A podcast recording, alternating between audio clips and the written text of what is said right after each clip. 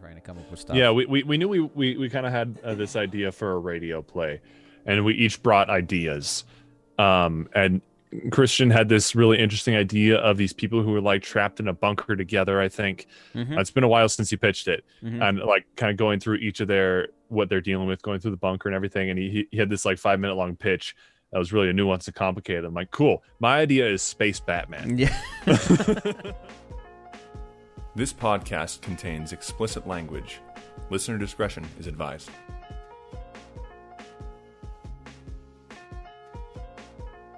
Hello, everybody, and welcome back to the Thundercast. My name is Lucas. My name is Christian. And I'm Liam, here with another podcast that just talks about movies. All right, yeah, we are coming to you live today from the Chopper. My Arnold impression needs a lot of work. I'm sorry. clearly, clearly hasn't practiced in a long time. I wonder why. I wonder why you talked about Arnold Schwarzenegger there, Lucas. I wonder Lucas. why. But first off, uh, first off, we're sponsored by our patrons. That's Thanks, right. guys. Y'all are gonna get a shout out at the end of the show. Uh, and we're uh, I, I I did a really bad Arnold impression. Uh, Just for you. Yeah, just for you. and because we're talking about Arnold Schwarzenegger today. That's right. The last um, actor in our this block of the action of thon, the male action of thon, I should say, because I do feel like we're at a remit, we're um, at a deficit if we don't do female action stars at some point or female Oh, yeah, I mean, I identifying mean, there were action not a lot. stars. in- this kind of focused on like 80s and 90s action stars, Right. and there are not a lot of women who were action stars at that period of time. That's right. unfortunately. Yeah. We had Linda Hamilton and uh, what is it, Ripley? But Even then, face Linda it, Hamilton was in two action movies. Yeah, Linda Mhm. Hamilton had term had Terminator, and that was also a Schwarzenegger thing. And then Linda Hamilton tried to fuck a very, very, very hairy Ron Perlman. Uh, she was in the Beauty and the Beast TV show. I don't know if I And made that clear. oh, and James Cameron. What? Okay, moving. She was on. with James Cameron for a while. Oh, really? I didn't know that. Okay. I was unaware. All right. Um, yeah. So Arnie, we're going to talk about Arnie in the last uh, of our action-o-thon movies. Um, run, I should say. Uh, and but before we jump into that, we got to talk about what we ingested. Uh, the That's right. ingestion for this week. Uh, who would like to go first? Uh, I can go first since, uh, as usual, I don't have that much. Yet to talk again, about. I, yeah. Uh, I apologize. Um, Lucas, but- start watching more things. no, Liam, this is not a blame game. Okay, this is I'm not. kidding. This is not a pointing All right. fingers Christian, what am I doing? podcast. What am I doing? Liam, I want you to go to your toilet. Okay. Uh, all right. I'll, I uh, I finished a book called Flamefall. Uh, it is a sequel to a book I talked about uh, before on the show uh, called Fireborne. Or it's kind Oh, of yeah. the, uh, the young adult political thriller sort of uh, series. Um, and I liked I liked the book quite a lot. Um, I think the first one was a little bit more concise, a little bit more uh, streamlined, but this one brought in a lot of new characters. Uh, some that I really hate, but kind of in the love to hate kind of way right. uh some that i like uh overall uh it's a pretty good it was a pretty good book uh it's it's definitely the dark middle chapter of a trilogy um at least i don't know if it's actually going to be a trilogy i know there's at least one more coming but uh it's definitely it ends where the characters are all in a very bad place Uh, yeah. uh, um and yeah it's a good book uh it deals with a lot of heavy issues uh like ptsd and uh famine and uh, It's a fantasy novel, right? yeah fantasy Yeah.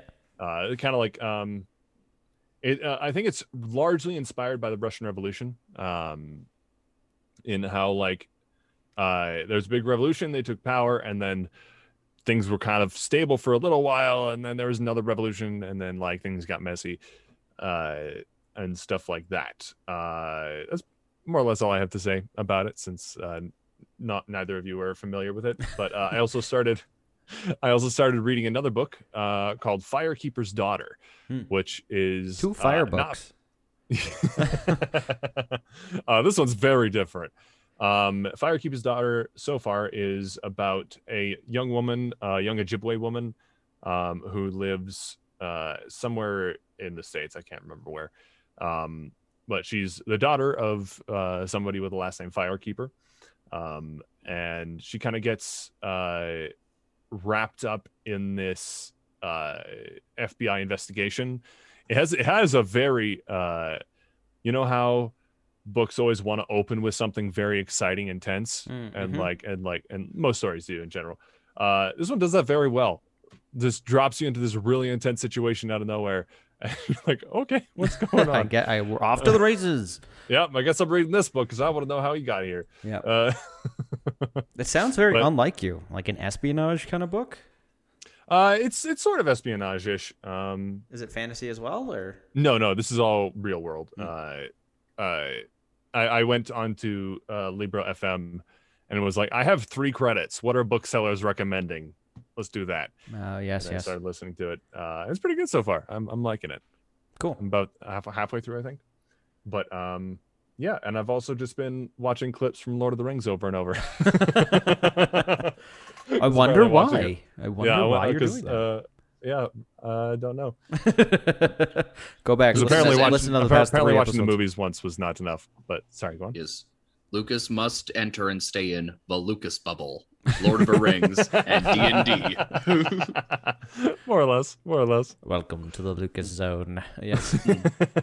There's lots of swords here. Yes, a place where the Liam's same house? things happen over and over. that sounds depressing. oh no. All right. Well, anyway, that's Oh. it. Oh right. I think okay, I that's just- it, Lucas. That's it. Okay, cool. Liam, you want to go or? Uh, sure. I actually uh, ingested a lot recently. Oh, okay. I if you have a lot, I have a little. Oh, okay. Okay. If you want to do your little little bit, go ahead first. I will do my little. Welcome to the SAS cast. sorry, everybody. I am sorry. I am in a bit of a mood today. I can tell. Uh, Liam did a no, a bad joke. Don't say it, Christian. Okay, so I um, finished watching the Men in Black series. So I mentioned on the last episode that I watched Men in Black one. Um, I then watched Men in Black two and three, as there are only three Men in Black films, uh, as we all know this. No, there's only two. You should have been aware of that. Oh, right. Sorry, they skipped that. Right, they go from Men in Black to Men in Black three. No. Yeah. Um, and it makes sense because it's a time travel movie. Yes. So I actually don't There you go. mind Men in Black 2.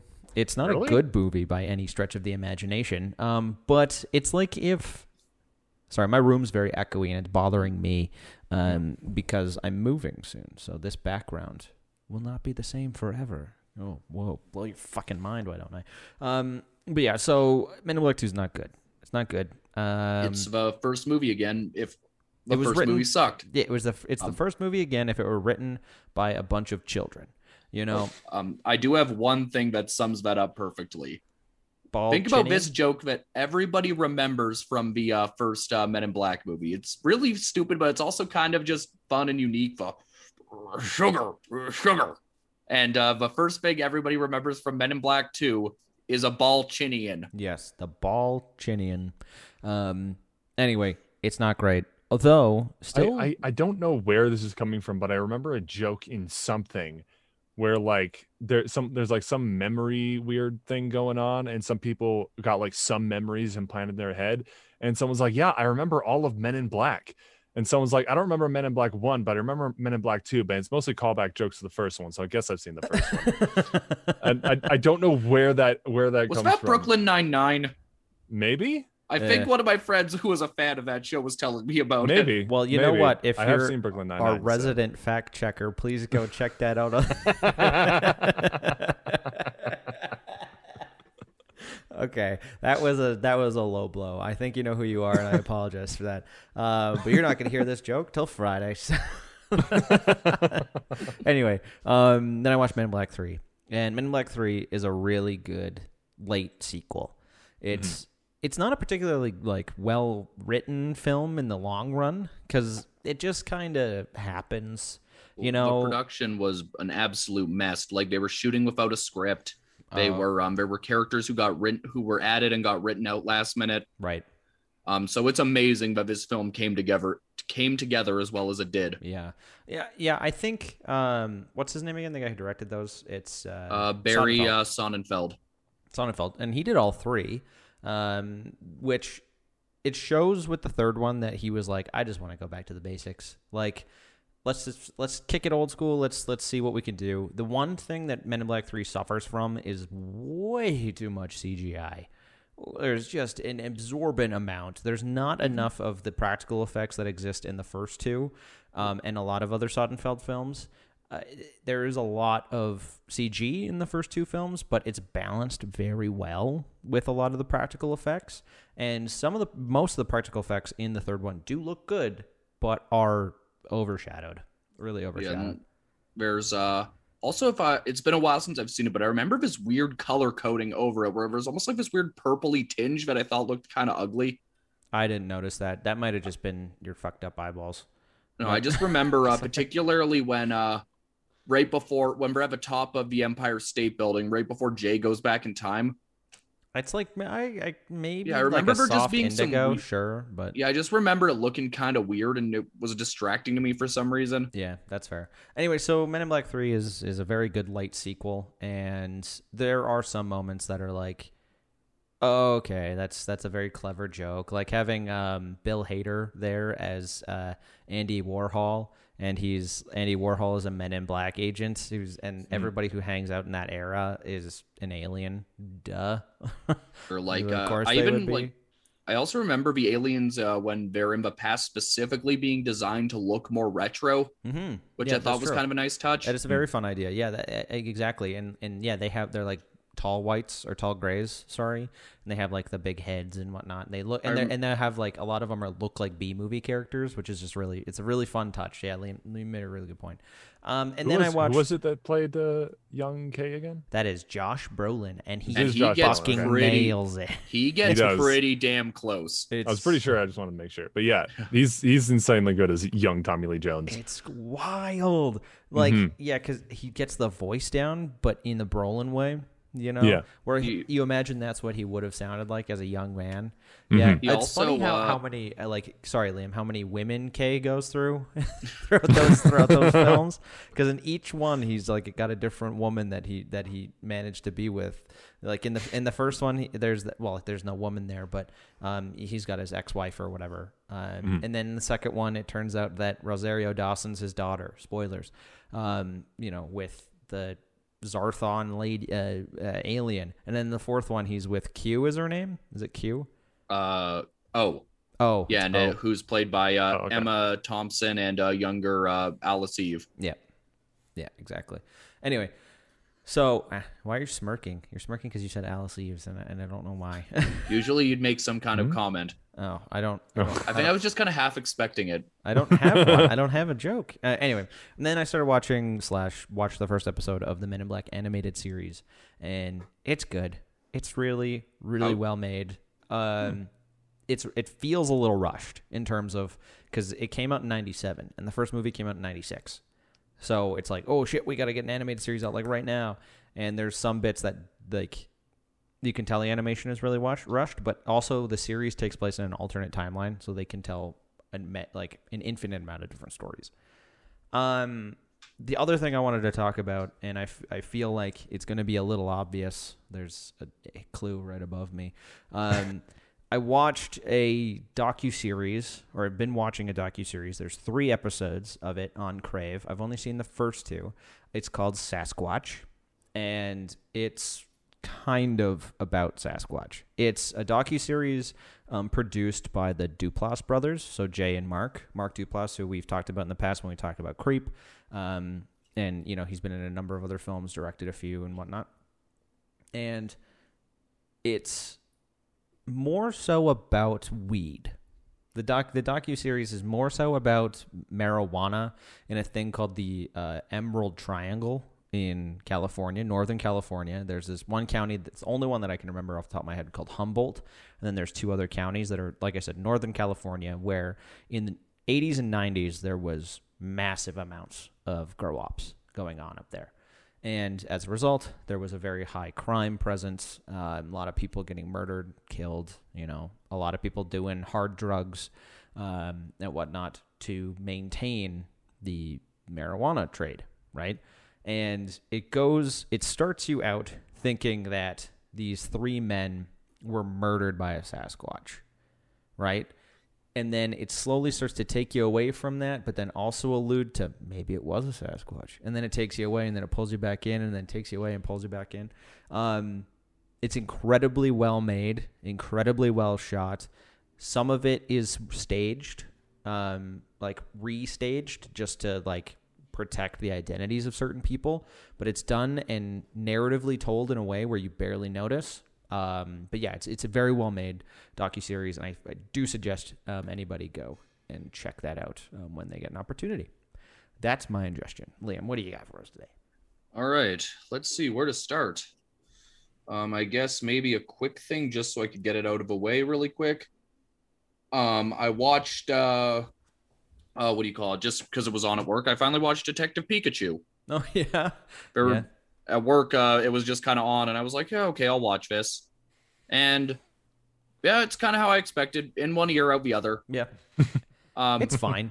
yeah, when if there's nothing really insulting or offensive about it, No, um, it's just, I mean, there were a couple of points where I laughed, but uh, what is it? But I am starting to kind of get over, uh, uh, was it the Ryan Reynolds isms? Just because, like with everybody else, I'm so sick of Hollywood finding one really funny guy who's good at something and just typecasting the shit out of them. mm-hmm.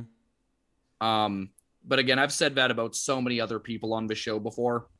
Um, and uh, I don't know. I guess just whenever there was Pokemon stuff, I was having fun. Whenever there was human drama stuff, I didn't care. yeah, yeah, Um, that's fair. and which says a lot because I, even as a kid, I was not a big Pokemon guy. I was a Yu- I was a Yu-Gi-Oh kid. My Um, favorite Yu-Gi-Oh is Agumon. That's Digimon. Oh shit! Um, next up is uh, just because uh, somebody mentioned that it was out and I wasn't aware. Is I watched uh, Pacific Rim: The Black. Lucas wa- was On watching Netflix. it. I. I watched the first episode. Yeah. And uh so the biggest thing is that uh it's a pretty well produced show overall. Um the biggest problem is that it takes the grit of Pacific Rim but it doesn't really have any of the personality or uh or fun of the uh Yeah. uh, was it or fun of the first movie. Um and the problem is that the character the two leads are just too bland and self-serious to really make you care. Mm-hmm. As it Yeah, goes that yeah, that's a good way of putting it. I, I like while I was watching the first episode, there there was very obviously something missing, and I think you're kind of articulating that really well. Yeah, like essentially the premise is that uh, it's set apparently after the second movie. Oh, um, that's a shame. Australia, Australia has been leveled and destroyed. Um, and these two kids got separated from their parents, who were Jaeger pilots, and have to run a colony. Then their colony gets destroyed in a very, very grim for Pacific Rim kind of way. Mm-hmm.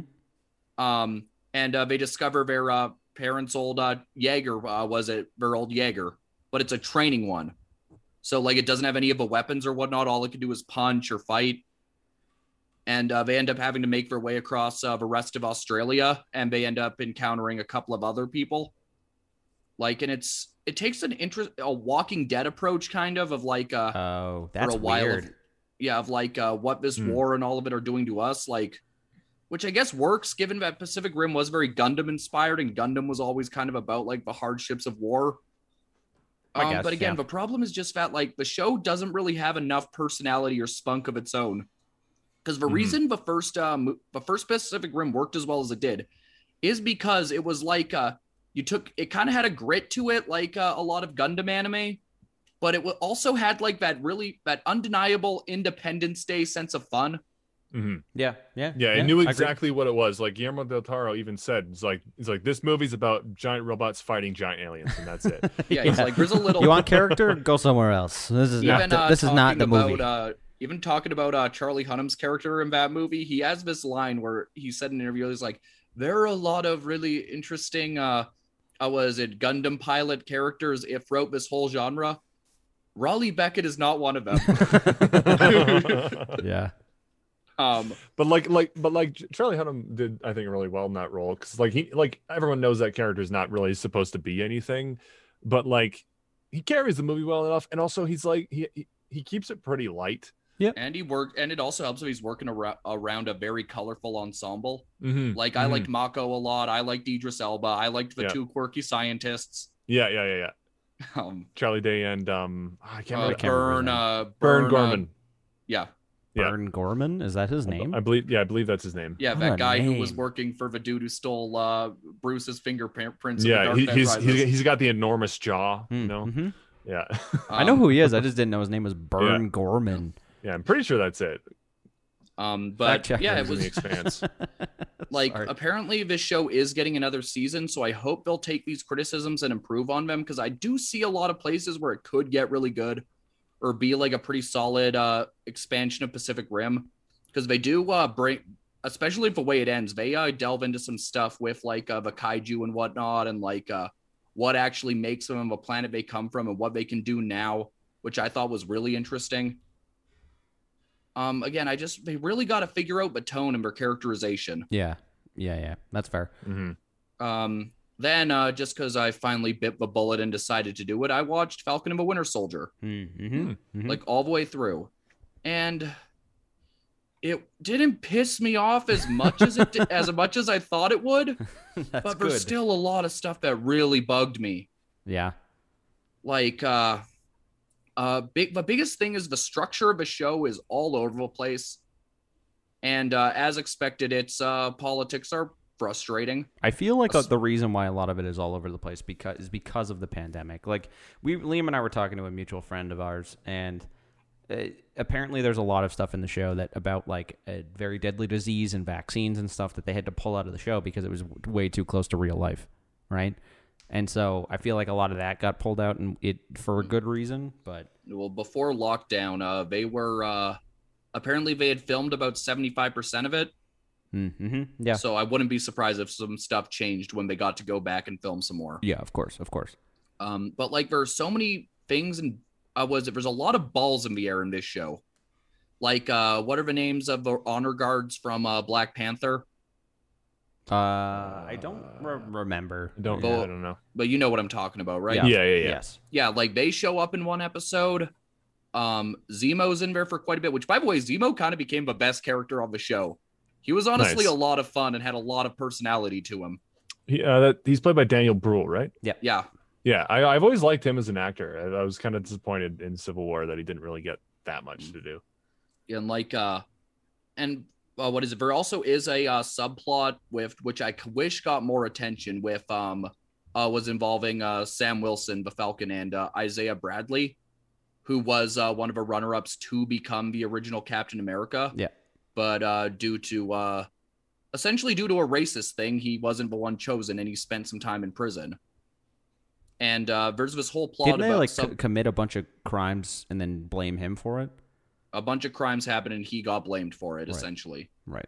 Um, and it was a shame because like uh, the guy who they got to play him, uh, Carl Lumbly from uh, uh, Justice League, uh, what is it? Uh, did uh, was it really really uh, committed himself and was giving a really solid performance. And there were some really nice scenes with him and Sam Wilson, but again, they just kind of like uh, it just felt like Marvel was patting themselves on the back, like, see, oh, we're tackling this. We get woke points. Right.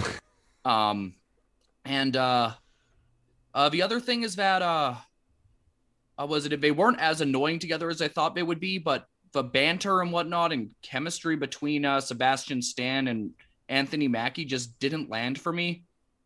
Hmm. Like when they're actually talking about something serious, they work off each other fine. But when they try to do like the funny stuff, it's like I think it's that Sebastian Stan in this show is just he's a little too snippy. I don't know how to explain. Mm. Yeah, it doesn't a- feel like Bucky, right? yeah, he's a little too uh, just snappy, and it. Hmm. Um, and the biggest thing that frustrates me, uh, especially as somebody who sub- uh, subscribes to his thought, is it does the same thing every. Uh, what is it? Uh, uh, was it every action thing does, which is complete, which is conflate anarchism with terrorism. Right. Hmm. Right. Um, which is a big no for me. Yeah. But uh, the bigger thing that, uh, like, because this is one really the last thing I was going to talk about is it, watching it really got me thinking about why I've become as frustrated with comic book movies as I have lately. Which is that the whole framing device and the way, or the way we tend to present superheroes, I find really off-putting. Like, at least post 9/11, it's been very much like superheroes being deterrents or whatnot for the unknown or things coming from space or like uh, just because we know there's going to be some kind of cataclysmic attack and they need to be ready for it. When I've always thought the role of superheroes should be to pick, pe- uh, was it to pick humanity up when they fall instead of always being ever vigilant, uh, omnipresent, uh, again, deterrence. Sure. Yeah, Mhm. that's a really good point. Yeah. And it's, I don't know, it was just something I was thinking a lot about recently. hmm And uh, I don't know. I guess with like Falcon and the Winter Soldier, like with WandaVision or The Mandalorian, I think they're really gl- close to being really good shows. But they just Disney. That's all I'm gonna say. Fucking Disney. You had it. You I was, almost I, had I was, it. I was literally about to be like, but Disney. Yeah. Um, in fact, to quote uh, uh what is it? Uh, to quote Stan Marsh from South Park, they had it. They freaking had it. yeah. Um, and the only other stuff I really got into was uh, I finished Uncharted uh, 4. I think it's probably my favorite of the games. Nice. Um, there's been talk about doing another one. Nope, just just leave it here. They've wrapped everything up. There's nothing more to say or be done. Just please leave it alone. Fair enough. Um, Today's Uncharted 4's birthday, actually. Five years I old. I heard about that earlier. Actually, yeah. Um, and uh, Today, and as as lastly, of the uh, time of recording. Sorry, not of posting. But sorry. and on. last and the last thing is uh, just because I saw it was on the PlayStation Store, I start I bought the uh, Jak and Daxter games. Right, you lucky and son I of a decided to try and re- I decided to try and revisit those and see how they hold up for me. I loved those games as a kid so much. That and Sly Cooper, and yeah, it's good shit. It's very good. Anyway, is that everything? Uh, yeah, that tackles everything, or at least everything I want to talk about. Radical. So we'll move into our recommendations for this week. This is a very short ingestion uh, because we have a lot to say about Arnold Schwarzenegger. Um, so we'll jump into our recommendations for this week. Uh, my recommendation is a it, well, it was a small video game, became quite a large video game over the past it little while. It's not. Could you imagine? Lucas and I talked about Minecraft for a while today, actually, when we were We streaming. did. Yeah. We did. um, but no, it's not Minecraft. It's uh, it actually just got a sequel this year. Uh, the game is called Little Nightmares, Mm. and uh, it's a side-scrolling horror platformer puzzle game. Um, isometric kind of. Would you call it isometric? Because you can move three-dimensionally, but it's still a side-scroller. Yeah, I'm not sure. I, I'm not sure isometric is the right word. I'm not 100 percent Your character can move definition. in four directions, but the story is essentially told in a left to right format. Um, similar Mhm. like Paper Mario, things like that. Anyway, Yeah, yeah, yeah. yeah. Yeah. Besides, yeah, Yeah, and uh, it's very fun. It's also c- pretty challenging at times, and also uh, I find myself scared. I don't get scared with video games. I find myself scared because there's very scary janitor man with tiny feet and big long arms, and he's blind. and he scares the shit out of me. Have you played it, Lucas? I haven't, but I have seen a handful of uh, clips from streams. Yeah. Yeah. So so my biggest complaint, and it's the biggest complaint that's been said about the game, is that the checkpoint system is incredibly unfair and unforgiving. Mm. And uh, sometimes the controls are a little wonky. But Oh, yeah. that's basically it. Um, I got it on a super super wicked deal on Steam. It's Nice. like I got I think I paid like four dollars for it. So um, Hell keep yeah. your eyes peeled on that. Uh, Uh, and and isometric in terms of games kind of means a top down to an angle sort of view, not not a side scroller. yeah, fair enough. All right. Yeah, so like you know the Sims or sorry, the Sim City, and like Yeah, Uh, yeah, yeah. like any any like RTS stuff like that. uh, Yeah. Liam or Lucas. Actually, sorry, yeah, let's go Lucas. I want to hear Lucas. Sure. Do you have? Uh, so I'm going to recommend uh Is it a this YouTube guy channel? who's uh he's on uh, he's on YouTube and I think he's on TikTok too. Uh, his name is Loic Suberville. I think that's how you, I, I might be mispronouncing that. But basically, he makes language based comedy, which is kind of weird. But like, it's he just makes these little sketches of like um like the absurdity of certain languages. Like he, I think he seems to speak like English, French, and Spanish. I think right. and he just uh, kind of explores the, the stupidity of each of those languages. Mm-hmm. Mm-hmm. um, and again, uh, I don't, I'm not going to tell you any of the jokes because I'll just, I'll Fair. just butcher them. But like, uh, they're they're a lot of fun. Uh, they just pop up on the YouTube Shorts thing while I'm lying in bed. They're very funny. Right. Liam, what do you got for us today? All right. Well, since it's the end of our actionathon, I thought it would only be fitting to recommend uh, one of my favorite stupid action movies of all time, and I'm sure Lucas knows what it is.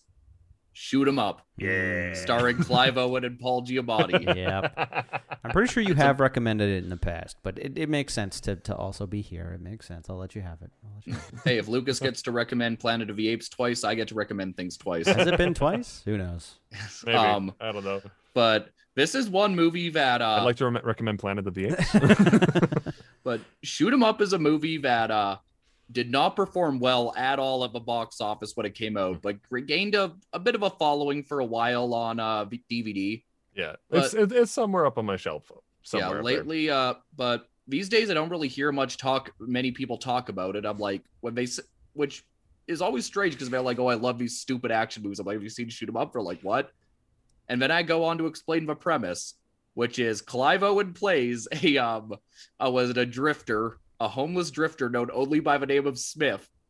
One night, sitting on one the movie, and this is how the movie opens. Literally, one night, sitting on a park bench, eating a carrot, he sees a pregnant woman running down the street while a guy in a car with a gun is chasing after her and follows her into a warehouse. He's sitting there at first and he's just like, oh shit. And then he just gets up, uh, what is it, and proceeds to uh, kill the guy who's chasing her with a carrot Mhm, and um, and uh, help birth this baby during a mass shootout. Yes. And the rest of the movie This is just- literally the opening scene. Like, and the rest of his movie is Clive Owen trying to protect this baby from uh, a, an army of mercenaries played by uh, Paul Giamatti. yeah, uh, it's it's so much fun. It's so dumb. It's also it's a quick watch. It's only like an hour and a half long. The whole soundtrack is essentially like hard rock and heavy metal. Mm-hmm. In fact, which even ends up being a plot point at what movie. Ridiculous. It's very dumb and very fun. All right. So that is our ingestion and our recommendations for this week. Uh, you can find all of those things, not the rec- not the ingestion, but you can find all the recommendations down below in the description down below.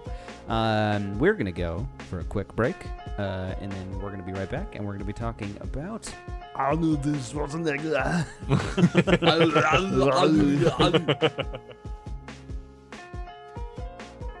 If you get a new car, can I have the old one? Liam, you one, do you, you- don't know how to drive. Two, you don't know how to drive standard. Three. This car is not worth anything. Maybe I No. want to take. Maybe I want to take it apart, apart and try to make a robot. Leave cars don't. Car- no. All right, welcome back to the Thundercast. On this episode, this very exciting and fun, wonderful finale to the male action-a-thon that we've been doing over the past little while, um, we are going to be talking about Arnold Schwarzenegger. Arguably, the I uh, was the icon of 80s and 90s action movie Uh, stars. pretty much the man who defined essentially what an action movie star is, essentially. Um, yeah, so we're going to be talking about uh, Arnold Schwarzenegger. Uh, One and the only. first and foremost, we are changing the thing up a little bit, changing the uh, the, uh, the format a little bit. So Liam, Lucas, and I all watched one Arnold Schwarzenegger movie that was different from each other.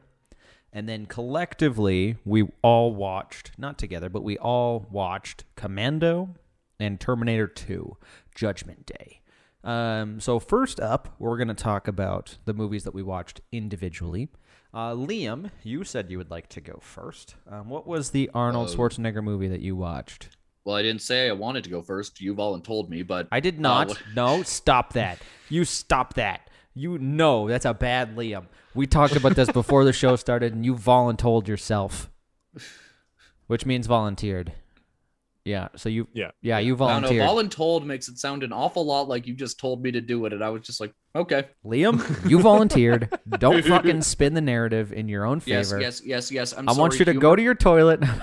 yes, sorry, Christian. Christian, I know humor is dead, and you have killed it. Feel shame. Anyhow, wow. Oh, Jesus. All We're right. canceling the show after this episode. Liam. um, but I watched uh, one of the Arnold movies. I probably one of the ones I saw first, which is uh, the original Conan the Barbarian. As in one of the ones you saw first as a child, you mean? Yeah, as as a kid, like that was one of the ones I saw. I was one of the first Schwarzenegger movies I saw, based off of stories by Robert E. Howard. But the this movie has almost nothing to do with those books, so we're just gonna judge it as it is. Fair enough. Fair enough. There's like Yeah, no. 80, 80 Conan books, isn't there? well, the Conan books were written as like invent uh, was it or were essentially this is back when uh books were being published in like magazines and like you would just read like 20 pages or something and that would count as a story. Right. Like most Robert E. Howard Howard stories are only like 90 pages at the most. Like out of uh Conan or uh Solomon Kane. Right. Um, but I remember as a kid, I really, really liked Conan. It was one of those movies that I would always watch with my cousin because it was one of his favorite movies, or with uh, my grandpa because he he liked it as well. Um, and uh, it, it had been about maybe ten years since I had actually watched Conan. Mhm. Um, and now at this point, I'm like, it's all right.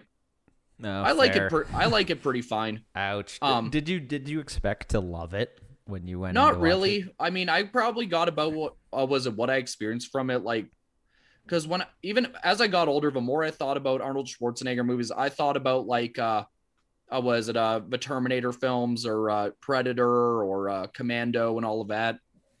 Um, I think the biggest one thing this one has, and it's been talked about a lot, which is this movie is kind of an embodiment of toxic masculinity. Oh.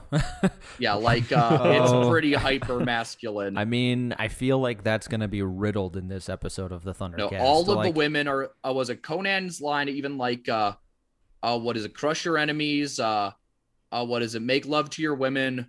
Or uh, hold on, I'll pull up. Here, here is that is that Yeah. the whole hear the lamentations of their women yes, line? yes, yeah. That's Yeah. yeah. that's the one. Um, which I mean is always kind of an off put for off put for me. It's Mhm. better than it is in, than it is in the second one because in the second one, it's, there's a lot of women being tortured, which is uh, I just don't have a stomach for. Yeah, fair enough. Second one's the, Um, the, the destroyer, right? Uh, yes. Yeah. I think uh, why I uh, was it the fun things about this movie are mainly just uh, it's pretty. It plays itself completely straight, but it's very goofy. Oh yeah, definitely. Like um, uh, like um, there's a point where uh, after uh, the first time he tries to take out James Earl Jones, uh, what is it, or the Serpent King, he gets defeated, and they just put him up on a on a, a crucifix and leave him there. Conan is left there for a few days and passes out. There's a point where a vulture flies over and starts pecking at him. he wakes up, bites the vulture by the neck, and strangles it with his teeth. oh god.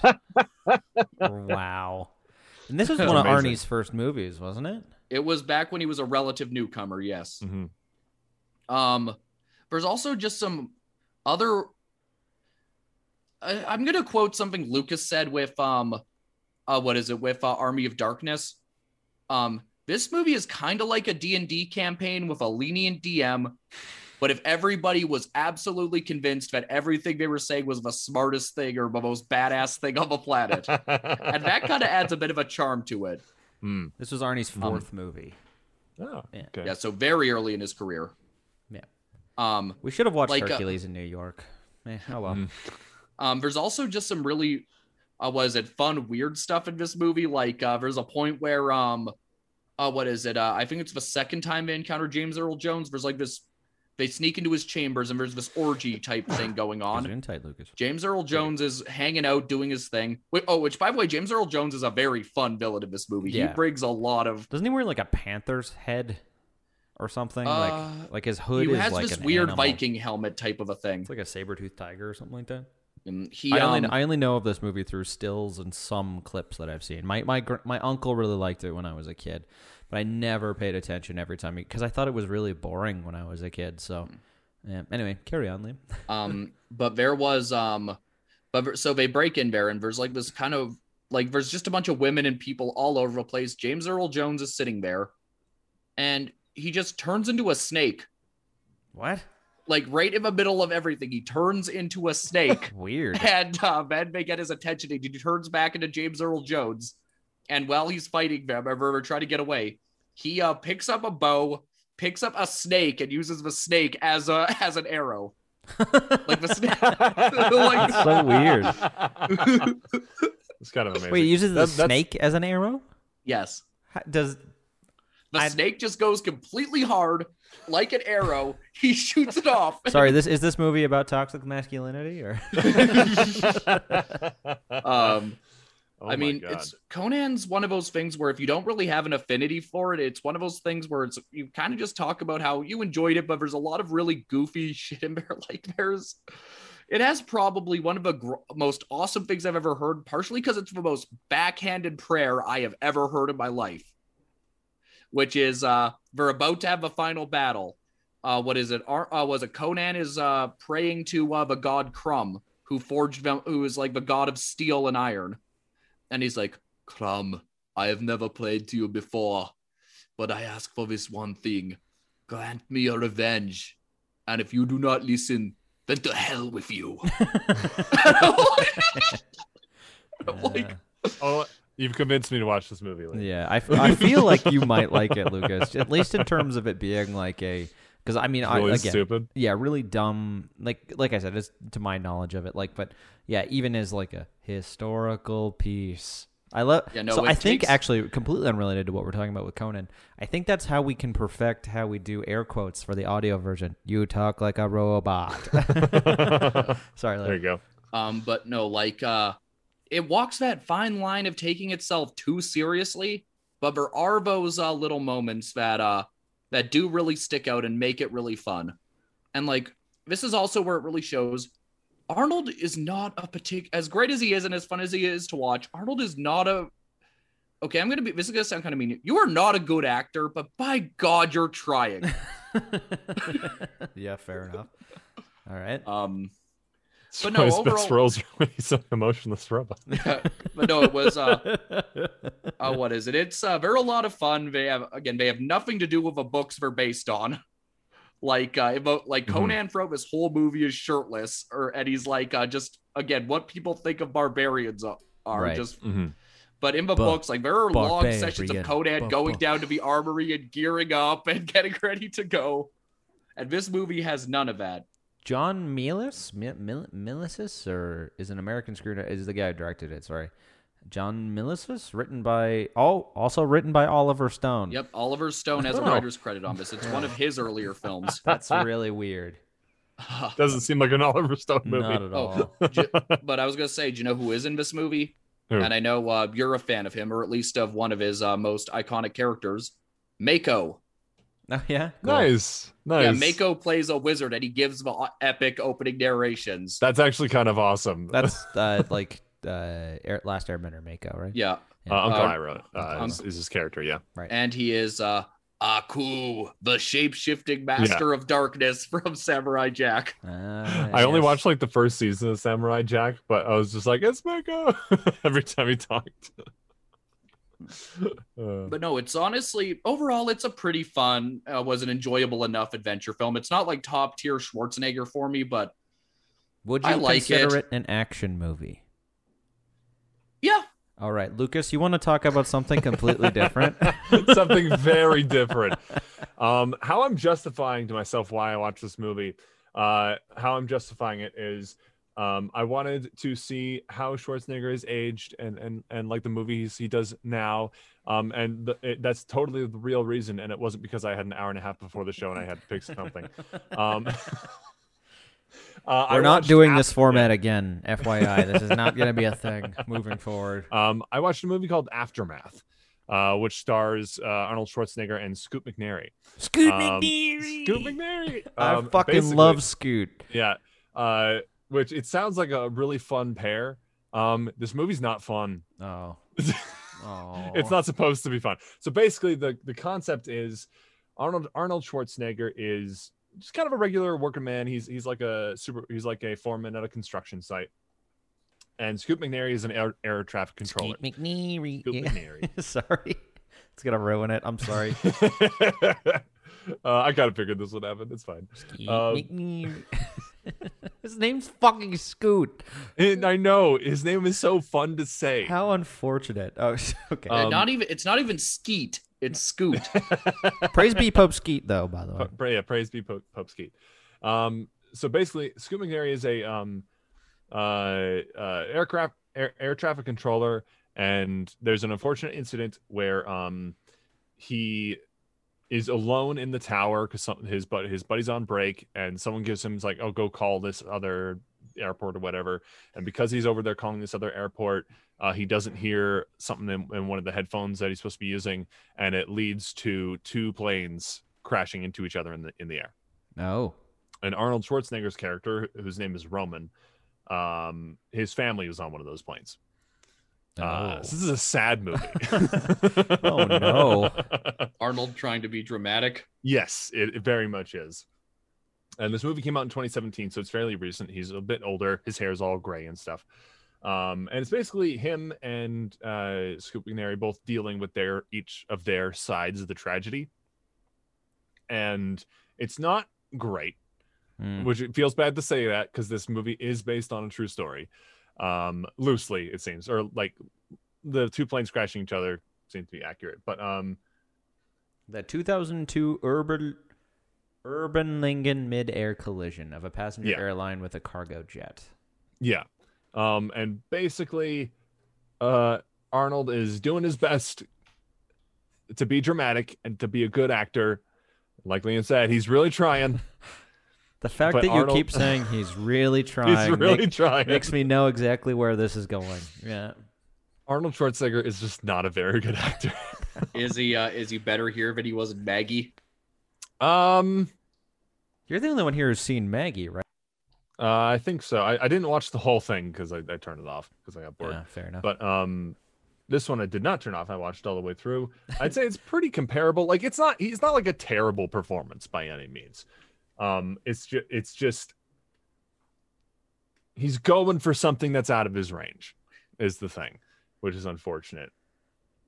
And it, it, it is interesting to see Arnold in, in a dramatic role though, because I don't think I've, aside from this and Maggie, I don't think I've ever seen him actually actually go for it like that. Um, Ironically enough, just- there's a woman in, starring in this movie named Maggie Grace. Just ironic. uh, yeah, yeah, yeah, there was. irony. Uh, it wasn't a great movie, uh, but it is. It, it definitely is interesting to see Arnold try something new, uh, especially now that he's might be a little too old for action movies. yeah. yeah. I mean, as much as he does try to do them every now and then. Yeah, yeah. What But that's that's really all I had to say about it. It's not it's not a very good movie. Uh, Scoot McNairy put uh, gives a pretty good performance. I. It's been so hard for me not to do the thing again. I so- know. I, it's hard for me to every time I say his name, I want to put a little flair on it because it's so fun to say. Just one more. Excuse me, Navy. um, so taking us right back on track of the actionathon, um, I watched Predator. Uh, Yes, Predator. yeah, 1987's American uh, science fiction action film directed by John McTiernan, um, who is also known for directing the masterpiece of a Christmas film known as Die Hard. Um, yeah, so Predator uh, is a movie about an alien. Okay, the movie is about a bunch of friends who go out into the jungle to go save one of their other friends. and then they get attacked by an alien. Uh, it's basically what the premise. The premise is: is Arnold Schwarzenegger is like a covert um, um, ex-Vietnam agent who gets brought in to go save some Green Berets who who landed there. Um, he and Danny Glover, uh, not Carl Danny, Weathers. sorry, Carl Weathers. Oops, Danny Glover's in the second one. um, I just get the movies. eh. Anyway, so Carl Weathers, who Carl Weathers, by the way, buff as fuck. Holy shit, is he huge in this movie? Dillon. You son of a bitch. the manliest handshake that has ever happened on film. Uh, Just anyway, a fun fact. I'm pretty sure everybody has a "you son of a bitch" buddy. or like, uh, I have at least one or two friends where every time we see each other, we do all "you son of a bitch" You thing. son of a bitch.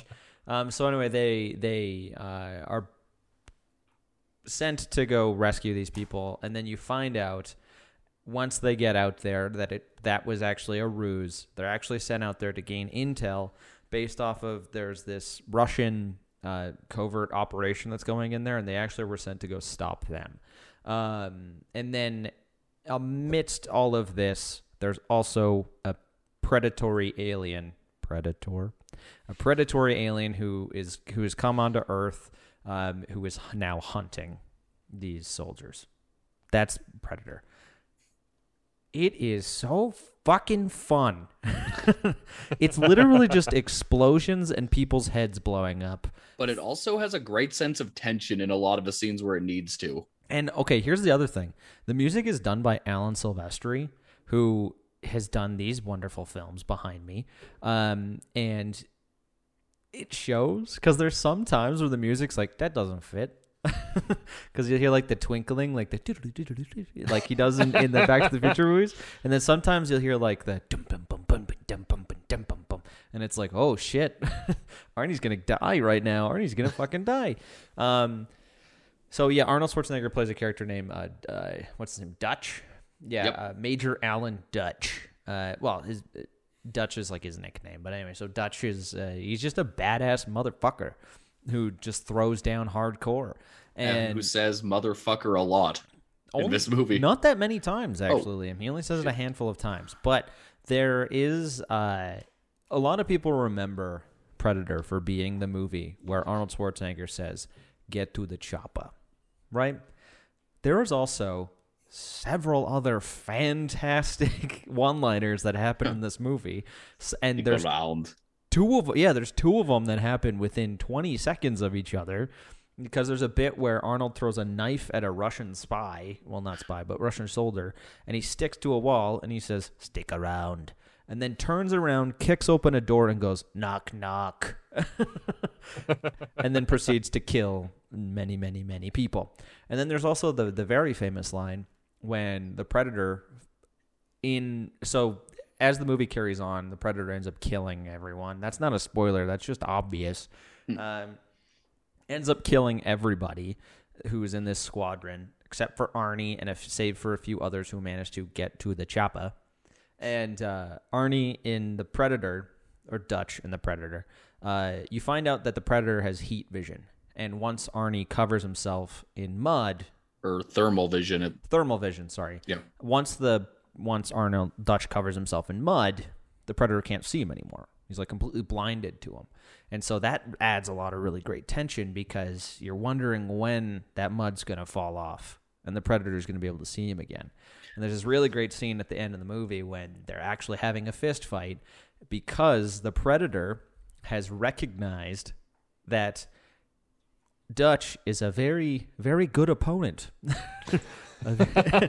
and he and he like he, he's holding him up against a tree and he drops him and the predator has like laser cannons and a fucking knife arm and all this shit that's he has the blades, the plasma caster. Sorry, I know too much about the predators and their mythology.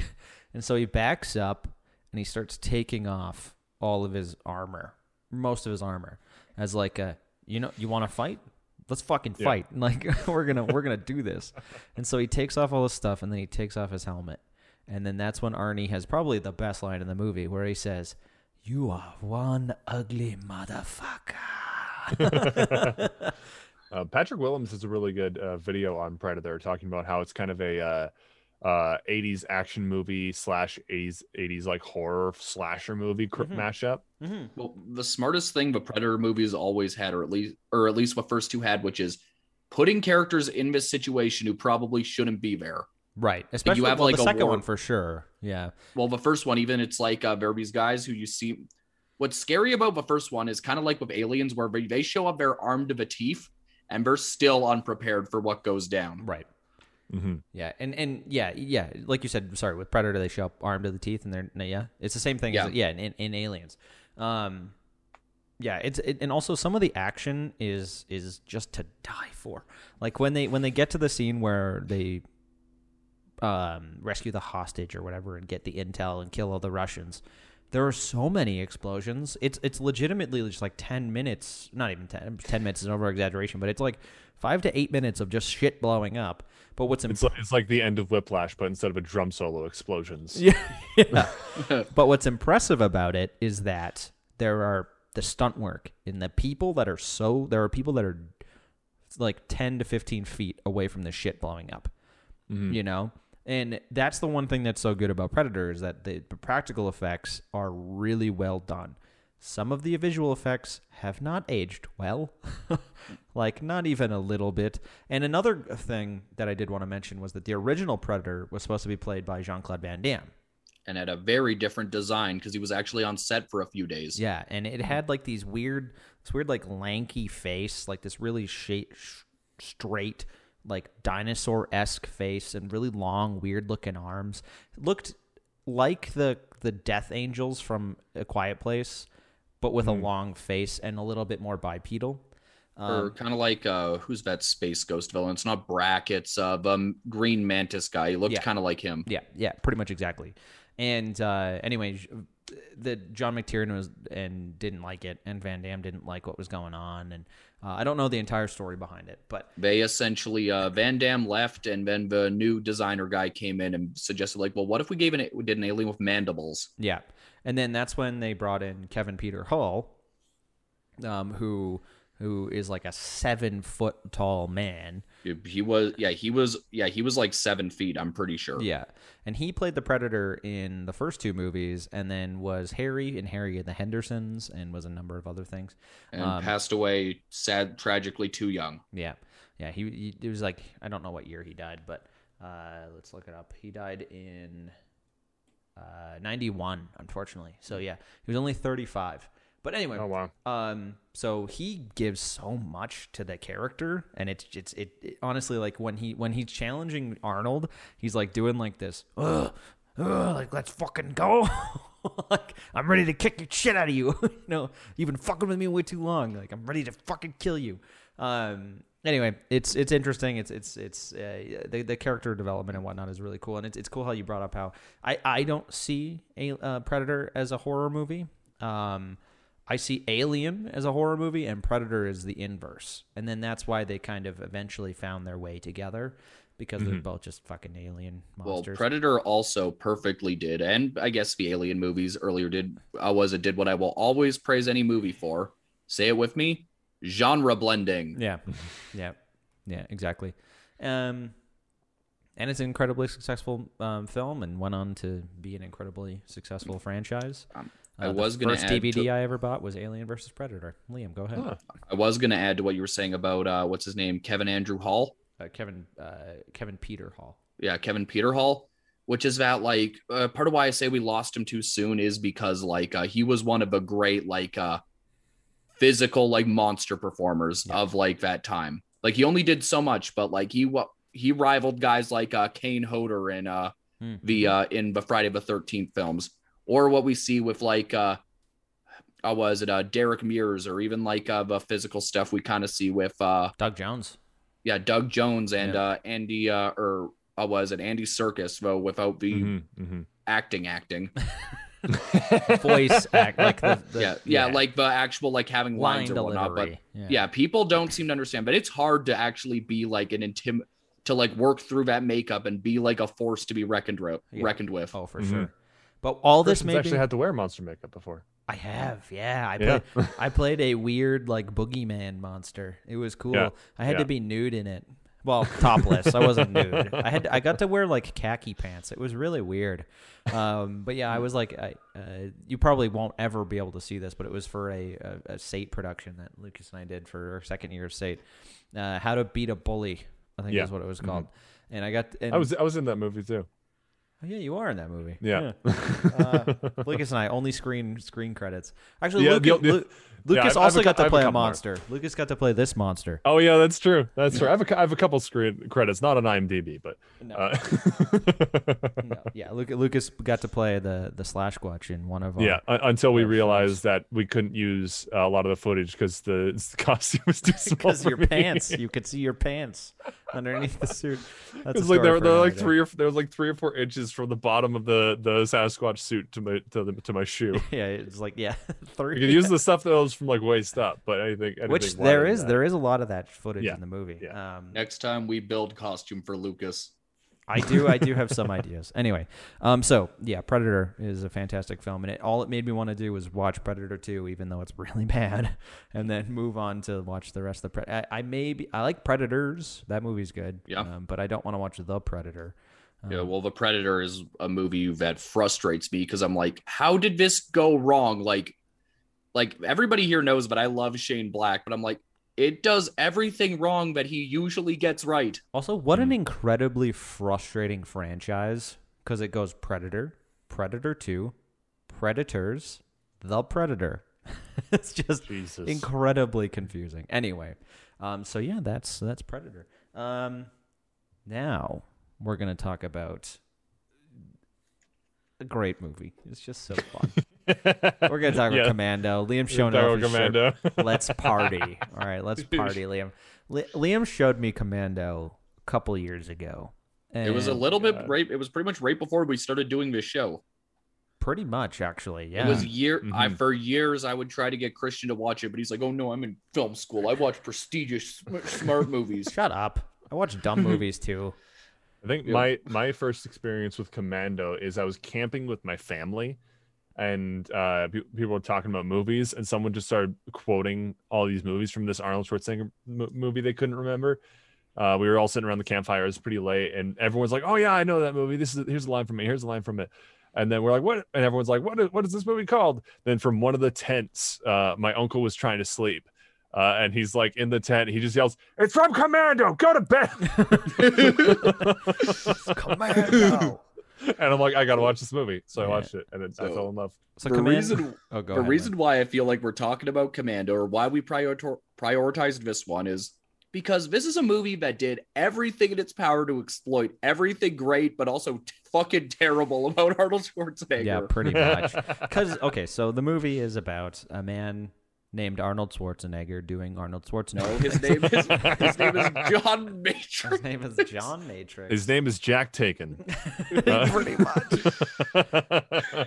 So so John Matrix is a former Commando. commando yeah, there you go. uh, who is trying to he who's like called back to the service and then he's kind of like no i am living my life with my daughter Yeah, he lives with his daughter, completely just the two of them in the mountains. A some very- guys start is some he guys- going to school or? yeah what are like some doing? guys uh some guys start killing his men his men from his past unit they don't know who it is his old general says like can you come back and help us find him he's like no and, then- also, this movie this movie opens with like the, a scene that like almost almost doesn't belong in this movie until the very end of it, where like uh this dude's like lying in bed and like uh or the there's a garbage truck coming around a corner or whatever. Mm. and the, and the guy's lying in bed and his wife's like, "Oh, did you remember to bring out the trash?" And like, "Oh, they changed the tape, whatever." And then he he runs out there with these two garbage cans, and he's like, "Wait, wait, hold up, hold up!" And the the garbage truck stops. These two guys get out. He's like, "Oof, oh, I thought I missed you. I thought I, I thought I missed you." And then they, they pull out Uzis and they're like, "Don't worry, we won't." Just fucking mow 'em down. we won't miss you yeah yeah, we won't. Yeah, that Yeah. yeah. then we then we see a guy get killed another guy get killed with a car Yeah, uh, at the you know what dealership like best the price once I'm over. uh, and then we see a guy get onto a boat and get explode and get blown up Yeah, and then we cut to a montage just a montage of arnold schwarzenegger carrying a fucking tree all Yep. by himself Yeah. lots And of lots of really tight close-ups on his sweaty muscles. yes so we're gonna get to that we're gonna get to that um this is also that part of the conversation is also a conversation that's been had many times before but anyway the next it's point of this uh, movie is basically uh jenny matrix played by played by little Alyssa- baby alyssa a milano very young alyssa milano is kidnapped and then as and taken hostage so to force arnold to or john matrix jack taken to then to uh, go to uh, the island of uh, valverde yeah to kill the president because apparently him and, pre- him and the president are friends. yeah Um, And then that's pretty much it for plot. And then everything else is just Arnold killing people in very, very, very different and tried to get to his daughter. and nothing Yep. but one-liners after one-liners after Basically, one-liners. uh, There's so many. Like, yeah, you're right. Like 90% of the dialogue in this movie is one liners. yeah, pretty much. It, it has some of the most famous ones too, like Yeah. um, "Don't bother my friend, he's dead tired," um, or I lied. yeah. Hey, remember when I said I would kill you last? You're a funny guy, Sully. I like you. That's why I'm gonna kill you last. and like some like great visual one liners as well. They're not quite one liners, obviously, but like. They, uh, uh, uh, they get in the car and the girl he's with is like, "Where are we going?" He's like, "Shopping," and then he just drives. He just drives a bulldozer through the front door, like through the front of a gun store. yep. Like he doesn't try. He doesn't try to pick the lock or anything. He just drives it. We also- We're also like, where did he get the bulldozer? Like, yeah, it doesn't show. He just he's just in a bulldozer. yeah, like er, okay, even if it was just parked out there, where did he get the keys? Yeah. Yeah, there's not a lot of plot to this movie. This movie's just Arnold killing people and doing one-liners, which honestly is Arnold's skill set. Yeah. Uh, so Like, in fact, you could argue that there are a lot of mo- Arnold Schwarzenegger movies that are considerably better made than this one. Mhm, like just on a craft and narrative and just about every level.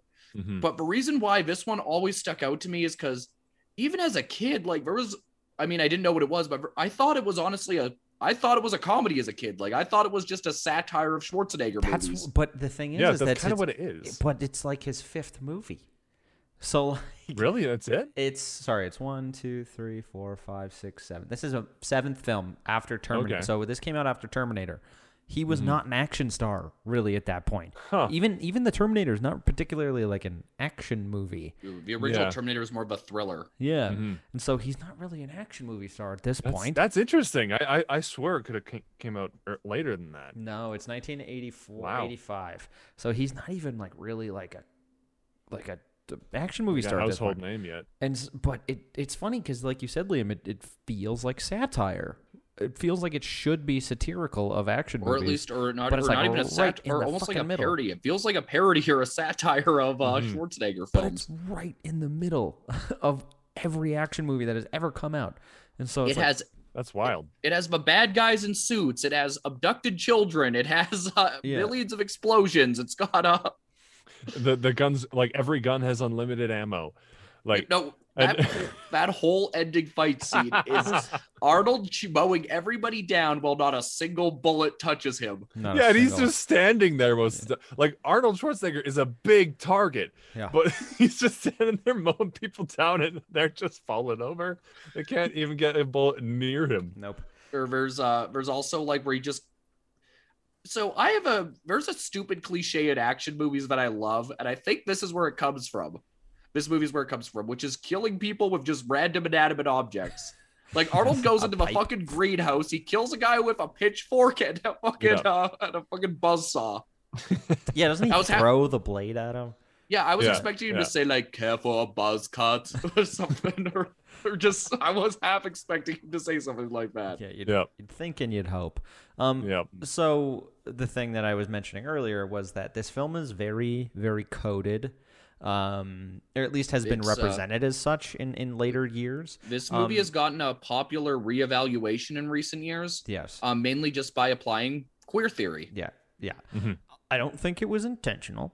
Um, by any stretch of the imagination, but has now since received that moniker because it's there's a lot of just overt, blatant male masculinity that's also just like hyper sexualized. Like like Lucas was saying at the beginning of the film when when Arnold's carrying a fucking huge log Mhm. and it's just close-ups of his muscles and his handsome like- like sweaty l- face and like literally just like a close up on his bicep. Like Yeah. that's all you see is just the bicep, which is obviously a lot bigger than mine. There's also uh, don't tell, fact- don't tell any of our uh, Twitch streams, Tw- Twitch Yeah. followers there, Lucas. There's also that. So there are only two female characters in this movie. One being Arnold's daughter, who we establish, who has been established just is a, is his daughter, lives alone with him in the mountains. No mother or anything is really uh, brought up or dealt with, or she's briefly mentioned at one point, but that's it. Um, Mhm. And the only other woman in this movie is a flight attendant who Arnold just takes along with him. He kidnaps her. He straight Yeah, up kidnaps you- her. He doesn't They even try to hit on her. Yeah. Yeah, they No. never get together. They never, even when Arnold's like stripped down and practically just a speedo. There's never Mhm. that that shot in every action movie of her just eyeballing him up. She Mhm. just gives him his guns so he goes to the island. Yep. Um, his um his his arch enemy in this movie, Bennett, is uh has this weird like hay chainmail thing and Yeah, has know. a Freddie Mercury haircut and mustache. Yeah. Yep. Yeah. Very, very biker like bear kind of vibe, you know? Like, and for Mhm. those of you that are a part of that community, you know what I mean. Um, but yeah, he, he very much, it's, it's very much like a, it feels like a gay breakup. you know, like these two were maybe at one point in a relationship, and now I mean, I'm, I mean, at the end, one of them does get stabbed by a very large phallically shaped thing. Yep. Yep. while he tells while he tells him to let off some steam. Which is not that that part's not so much a uh, a, a reference to anything No, as far as I know. Even but- before that, uh, Bennett saying things to John like, "I'm not going to shoot you between the eyes. I'm going to shoot you between the balls." right. Yeah. Yeah, and, and then like how because near the end of the movie, Bennett has like his daughter like at gunpoint, and uh, uh, Arnold has essentially lost. Um, but then Arnold's just like, you want to get up close, you want to stick that knife in me, you want to twist it. Like he's like, I can beat you.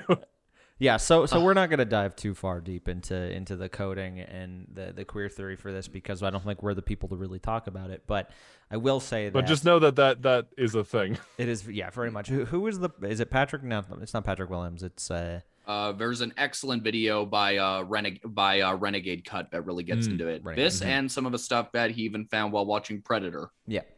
Yeah. Oh, yeah. So so the, the, that's the thing with very early um Arnie movies is that they're the hyper masculinity is not is not subtle. So and now they've but they've it's that thing where 80s action movies tried to call uh, was it because uh, quo, uh was it the status quo at the time was very um uh, what is it anti-homosexuality so like action movies went out of their way to try and do the opposite but as a It just result looped back over- around. Yeah. yeah just looped completely back around They're so afraid to look gay, they looked gay. yeah, pretty much. Yeah. pretty much. Um um Okay, so that's I don't really have much. Honestly, Commando, there's not much to say because there's really Like, not a lot of movie there. It's just it's super fun. It's Mhm. it's fucking ridiculous. It's basically watch Arnold Schwarzenegger kill a bunch of guys for about 90 minutes. And and and deliver some great one-liners. and Yeah. it's a movie that doesn't stop there is no downtime in this movie whatsoever No. And and like even even some of the even the like the supporting characters, like uh I think her character's name is Cindy, the flight attendant. yeah Yeah. Um she's given some pretty decent one-liners too. Yeah. like like uh when she act first off she accidentally fires a rocket launcher backwards which is Mm. very funny yes. and then when she fires and like knocks over the car or whatever uh matrix is just like how'd you do that she's like i read the instructions um, um, I really love at the end when uh, the commander or whatever like comes up to, to to Matrix Cindy and whatnot, and is like, like, okay, you got to go on the next mission, and he kind of looks at him and goes, no, and they just like No no time. chance just a, no chance, and then they just walk away. It's like that's like Arnie being like, I'm not doing this again. nope, never this again. movie also has one one liner where I don't know why it's funny or why it works, but hey Lucas, Mhm. fuck you asshole. fuck you asshole Fuck you, asshole. And honestly arnold's del- arnie's delivery is what makes that Fuck you, asshole. Also, notice how um for the first little bit, it's just Arnold leading to leading himself to loose ends. Like he follows Sully, kills him when he can't get the information. Then he just follows the other guy and accidentally kills him when he gets impaled on the table after they were fighting. Mhm. Yeah. All right. Commando's great go watch it Commando's great. It's it's like know what you're getting into it's very stupid Oh yeah. Every time uh, that movie's on, uh, because I remember I showed it to my little brother, and whenever I'm at we're at the house or whatnot, and if Commando's on, we end up watching it. And my mom's response has always been, "Why are you two just watching this stupid movie?" Because it's Commando, Mom. All right, now we're going to talk about probably one of the most notorious Arnold Schwarzenegger performances, um, and probably one of the most notorious films, uh, and that is Terminator 2 Judgment Day. Notorious. Like, what do you mean by notorious? Like, n- notable? Oh. Notorious? What, what, what is I don't know. I think, I think Notorious. not- notorious usually has a negative connotation Oh? yeah like kind of like infamous Inf. All right, these two. Yeah, th- now these two are fact checking for me. All right, um, that's twice. That's maybe I got one more in me. anyway, um, uh, yeah. So anyway, uh, notable Arnold Schwarzenegger performances, um, or character, I should say, and then yeah, like I said, Terminator 2: Judgment Day, directed by James Cameron, uh, came out in 1991, uh, and. Lucas, I feel like you you should talk first because to my knowledge, Let's hear Lucas I'm- talk okay. and prove why he's wrong. I am about to get kicked off the podcast. Is what's about to happen. maybe. Um, I hadn't seen Terminator 2 in like 10 years uh, before this. Um, I remember liking it back then, and then I watched it, and then I stopped. And I started watching another day, and I stopped, and I finished it on like the third day, because I was bored out of my mind watching this movie. and I don't know how. I have no Probably- fucking idea. I think how. you gotta. I think this is what happens when you play a little too much D and D and aren't watching enough movies Liam, anymore. stop using I'm that as an insult. I don't understand how that's an insult. I'm kidding, Well, Christian. well, I Christian, mean, Stop it. Sorry. Liam, I want you to go to your toilet, okay? I want you to. Yes, yes. Again, humor is dead. You have killed it. Feel shame. you are a dick. You're a fucking dick. All right, I'm making that Um, a sound I- quote for the show. Yeah, I don't I don't know what it was. I I well, first off, that kid is annoying as hell. Edward Furlong, yes, yes. Every time his voice cracked, I wanted to punch him in the face, He was which a I know is not his fault, but There were points, I don't particularly like that kid. Particularly when he's crying. There were points where, uh, or like uh, where he's shouting or whatnot. There were points where I was like, "Yeah, you're definitely hitting puberty." Well, you know what's ironic though is a lot of his lines are ADR, and they Oh are- yeah, have and been, that's another thing that bothered me. Uh, Is I'm like um, every other line in this movie is ADR, and I can tell, and it's just annoying me.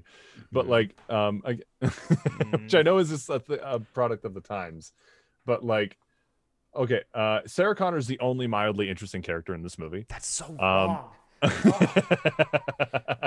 Termin- I, I am well. First, I think one of the things this uh, this experience of the Actionothon has uh, uh, kind of solidified in my brain is I am done with the the stoic action hero. I think that archetype is so fucking boring, and I'm done with it. I never want to another, see another stoic action. I think hero. part of that we did that to you though. I was already having that, like watching The Mandalorian. I'm like, okay, every character is a stoic, ac- stoic action hero. I'm kind of bored of this. I don't think I like this anymore. And now that's just solidified it. I'm done with the stoic action hero.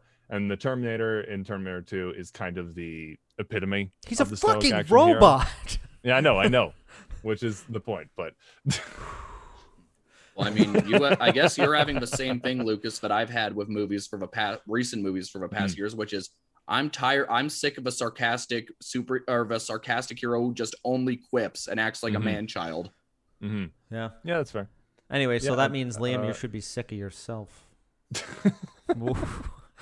And me All right, boys, probably. calm down, And me calm down. probably. Sorry, humor's dead. I killed it. Uh, Yes, yes, you did. uh, Uh, but uh, I found I, I did not feel a single moment of tension. I did not feel a single emotion. I was very bored uh, with this movie. I didn't care at all. he didn't learned care. to love. the No, robot. The robot learned to love, you want to watch a l- robot to learn to love, watch WALL-E. or her. or her, or her. That's a good one too. Um, But and all- all he all he did was I know now why you cry. So he understands emotions now. That's I don't know. Yeah, I mean, he needs to perfect emotions. He learned what they were. I think that's step Yeah. one. Amber's also a fact but I think a lot of why it works is that the character arcs around him and the ideas they explore really play off each other. Welcome to that's Convince why Me it- Cast Three. That's why it works because what do you call it? Sarah Connor is slowly losing her grasp on the value of life. Yeah. In mm-hmm. fact, the only person who has really any grasp or under understanding is John Connor, but he's also a little dick. Yeah, and Mhm. also has been Yeah. raised to know nothing but war, right? Yeah, Essentially, or not war, but just know know and prepare himself for violence. And also, he does have a little bit of a god complex because his entire life he's been told you're gonna save the fucking world. Mhm. His entire life he's been told you're the one that's gonna save everybody, which isn't good for anybody, especially a child. No, that that's a very that's it's very bad for for a child's psychology. Yeah. The other was it the other thing that I really realized watching, but I did realize watching it this time, uh, was it which is made me realize how much I miss classic James Cameron before like uh like he used to be such a master of the false ending. Like Yeah. where you think it's over, it's like, oh no, there's more shit coming. As you Um, can tell, li- sorry, Liam and I had a, a com- the completely opposite reaction to Lucas. I don't, I don't think we're gonna hide that very well. and it just made me and all it did was remind me why i'm so frustrated with uh what is it with blockbusters these days because i'm like one just about everything in this movie is done in camera Yeah, i am so sick of uh cgi heads on cgi bodies in front of a green screen I mean, aside from the T one thousand, but yeah but the t1000 even there's that one shot where he walks through the bars. He still looks real in a lot of spots. Yeah, I remember telling Liam the other day that at the beginning of the film, when the Terminator, when the T one hundred or T one or whatever T one hundred, Arnie. Uh, t uh, arnold is the t800 T eight hundred, when he shows up, uh, when he time travels in and like the sphere shows up, it looks really bad. It looks really corny and really silly. And I think the reason why that was done was to undercut, or sorry, was to oversell the uh, visual effects that you're going to see throughout the rest of the film. And the, the the visual th- effects that happen throughout the rest of the film with Robert Patrick look really good even to this day. They're not perfect, obviously, because this movie came out in 1991, but still have have aged fairly well. There are some scenes where it's just like, oh, okay, this you could tell this is fucking fake. But There's yeah, like Liam said, when he phases through the bars, and part of that is the way that he sells his performance there, especially with the gun. Like he's like, oh right, and turns the gun, and then he pulls it through the bars, right, um, and things like that, and just just like yeah, I think the things that we can commend it for, Lucas, minimally, I think you gotta appreciate the stunt work. You get, Oh, yeah, for sure. Like the stunt work is fantastic. The visual effects, the special effects, sorry, are are really well done. The pyrotechnics are outstanding. Um, and I I know I know you said you didn't believe the Terminator, but of all things, Arnold puts on a really good performance because they got a guy who can't act to not act.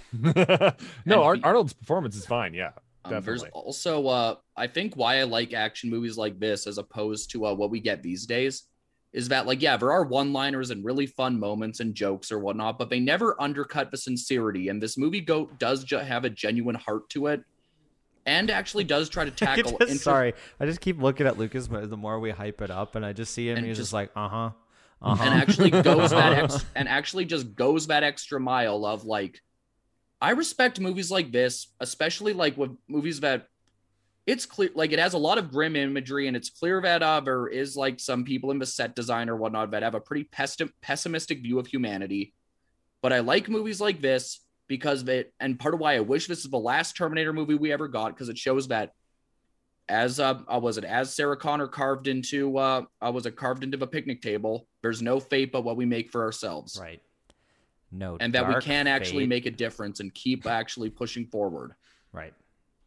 and there's and again like uh, even on top of the fact that it did go the extra mile of exploring i uh, was it hu- uh, was it loss of humanity and all of that like it also is just a badass movie like there are days where i'll throw it on because i'm like you know what i just want to watch the terminator blow shit up Yeah, I mean, like for me, I I forgot how long this movie was.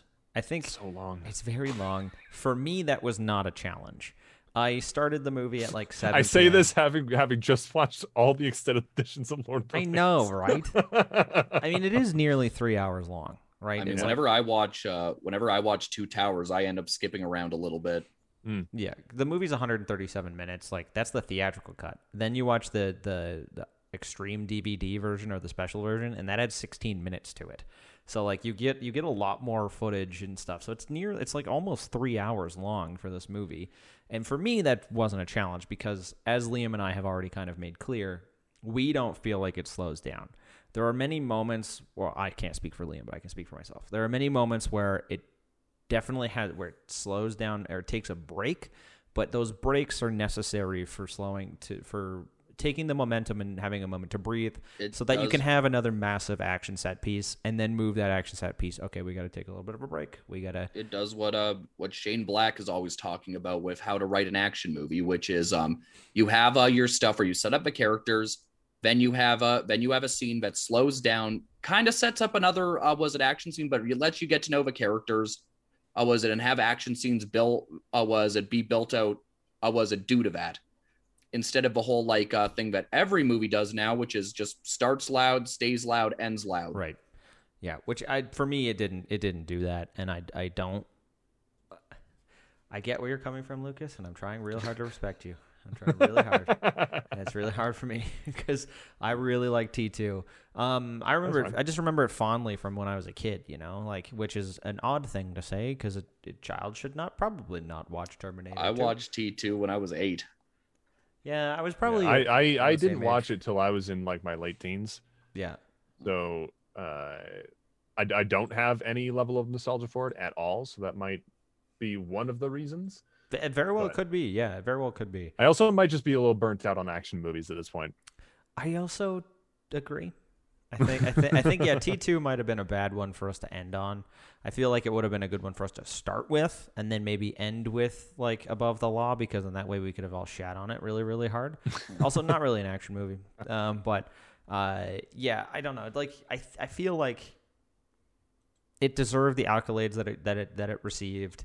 Um, like Liam said, this is a James Cameron essentially at his peak. You know, um, before he became an out like he's an asshole even when he was making this film, but before he became And- an extremely outrageous, outright, outright self-righteous douche. Um, and became obsessed with playing wo- with whatever new visual toys he could get his hands on. Which I mean, he kind of does with this movie, but this was one of those ones where it was just like, here are some toys, and he was like, "Can I have more? More toys, more toys, more, more."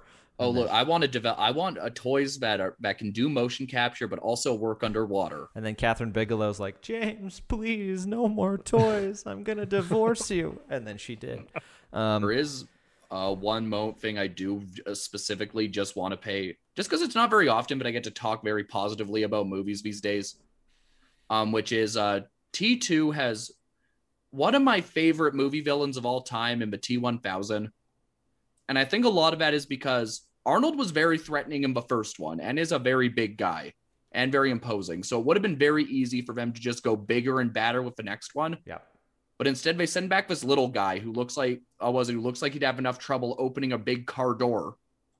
Um, but then you start seeing him. Uh, then you start seeing him toss fucking Arnold around, and also on top of the fact that he could blend in with other people and can have a convincing enough conversation with them. Like he's not a brute crashing through walls. He is a cold-blooded murderer bent on your demise. Yeah, essentially. Every every time he looks at another character wrong, I get uncomfortable. And that's something that so many movie villains just can't uh, was have never been able to recapture for me. and in terms of cliches, like yeah, building up like where it's just like you could have gone the, the easy route and just picked a big guy. In terms of cliches for me that didn't bother me here, that have bothered me in other films, like specifically the Steven Seagal films, was that like your guy can't die.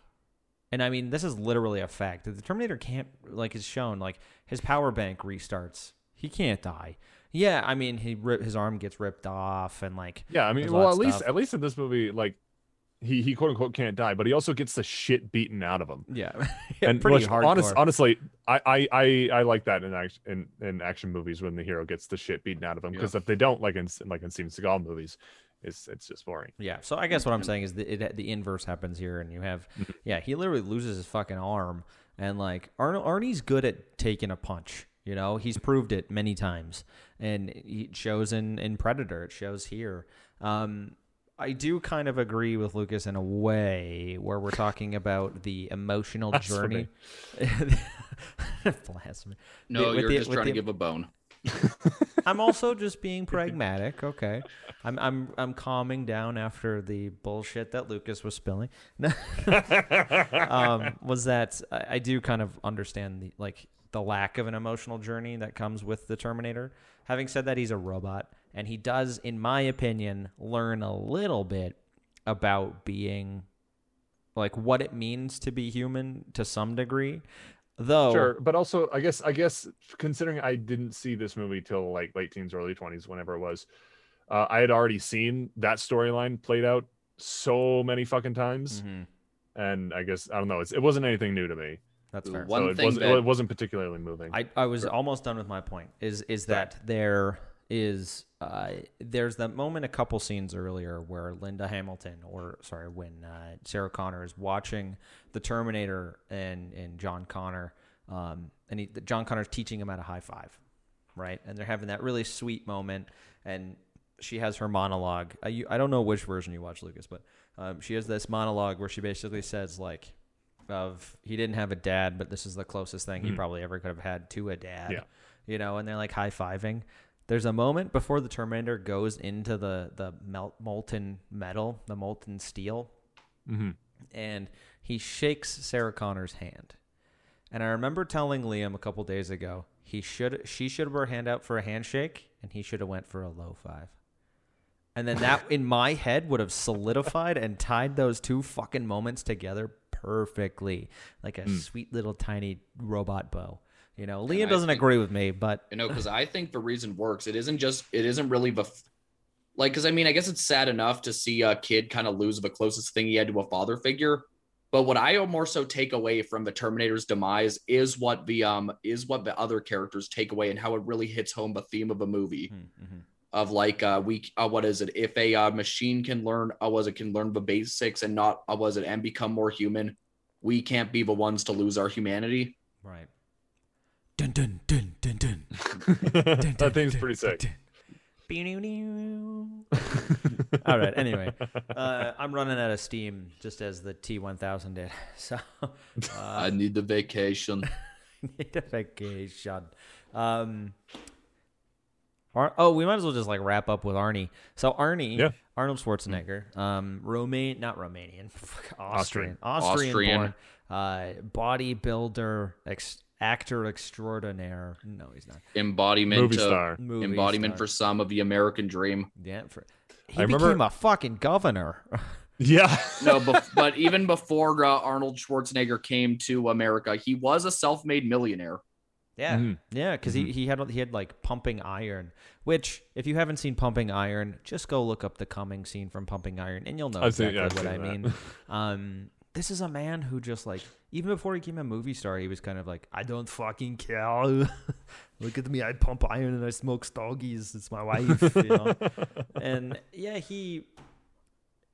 Yeah, like Liam said, he, he kind of did the American dream. Like he he moved to America, kept pumping iron, started becoming an, an, an action movie star, then became a, a governor, and now just smokes cigars and hangs out.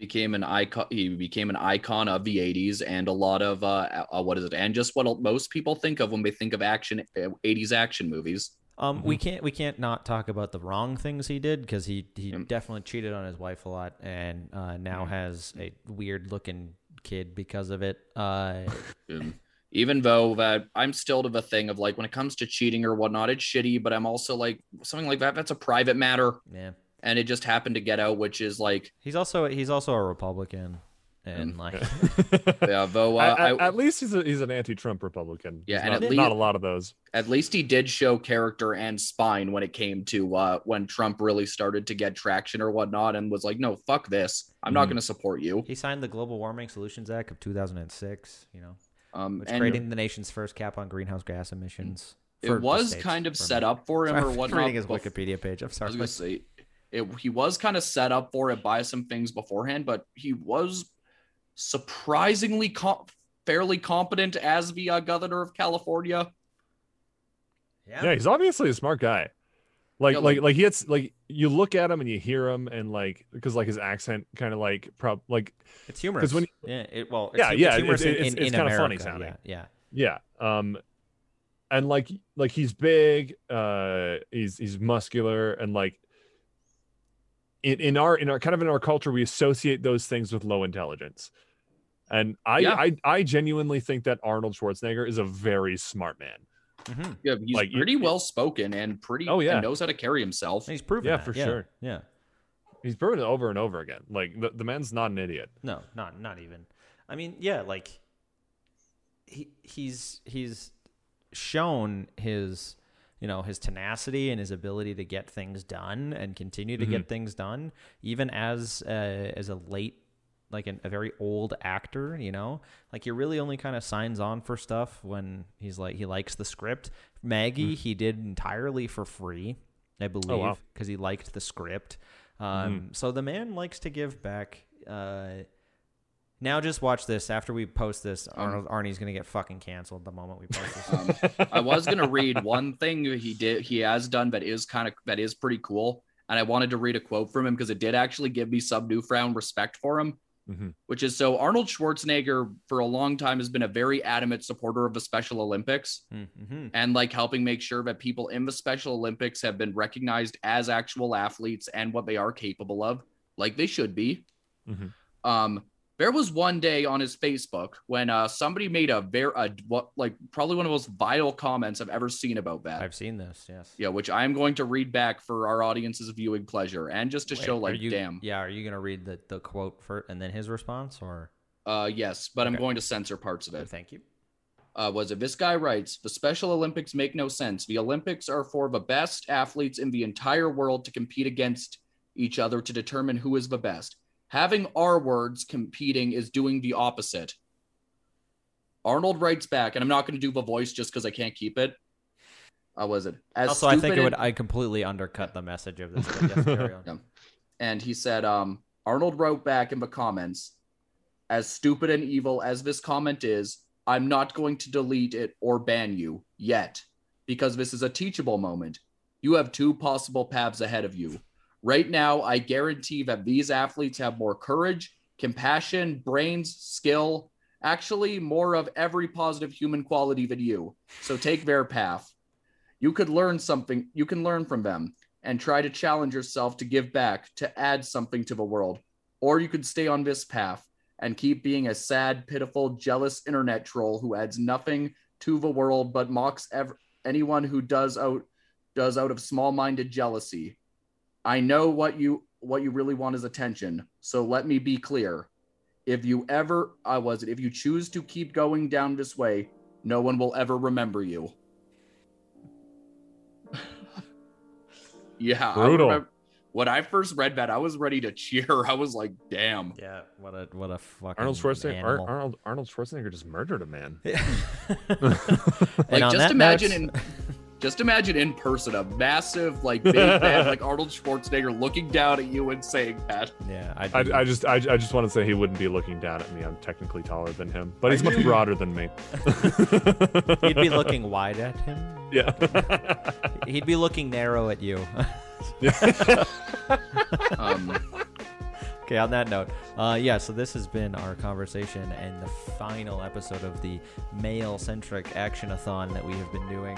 Uh, we're not going to do something like this for a while, so uh, get ready to get back to the old, back on our old bullshit. What, what? Beep, beep, beep, beep, beep. Put the fucking horns in. Um, yeah, that was Arnold Schwarzenegger. Uh, coming up next on the Thundercast is the fun game, which is known as. cool. That's right, everybody. We'll be back in a moment.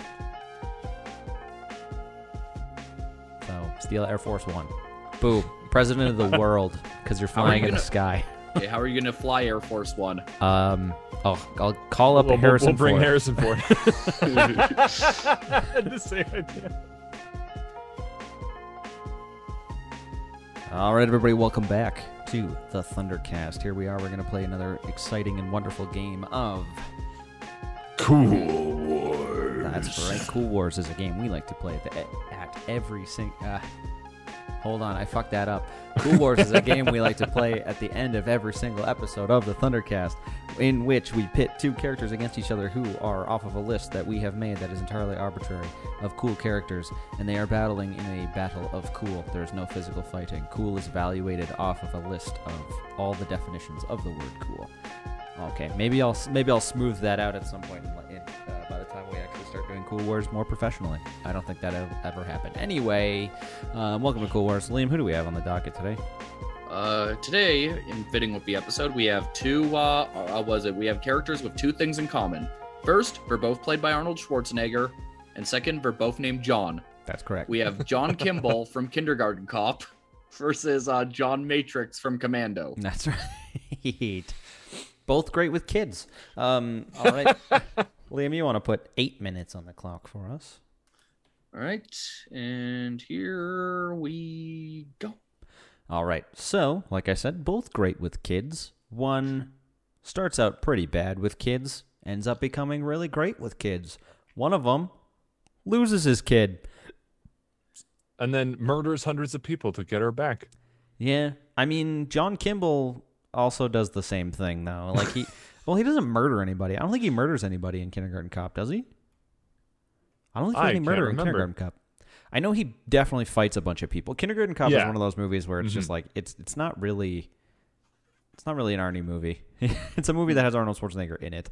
Um, yeah, uh, so Not a tumor. it is not a doom. It's like the who's your daddy and what does he do? Those Sorry. are the two lines. That's Yeah. it. And us. That's literally his whole line throughout the movie. That's all he says. Everybody, shut up! Okay, so he yells at children. yeah, So, he yells at children. Not a, not a, not a great start, John Kimball. Yeah. Um, I mean, though, in all fairness, everybody can speak to the fact that they have lost their patience with kids before. wow. oh, 100%.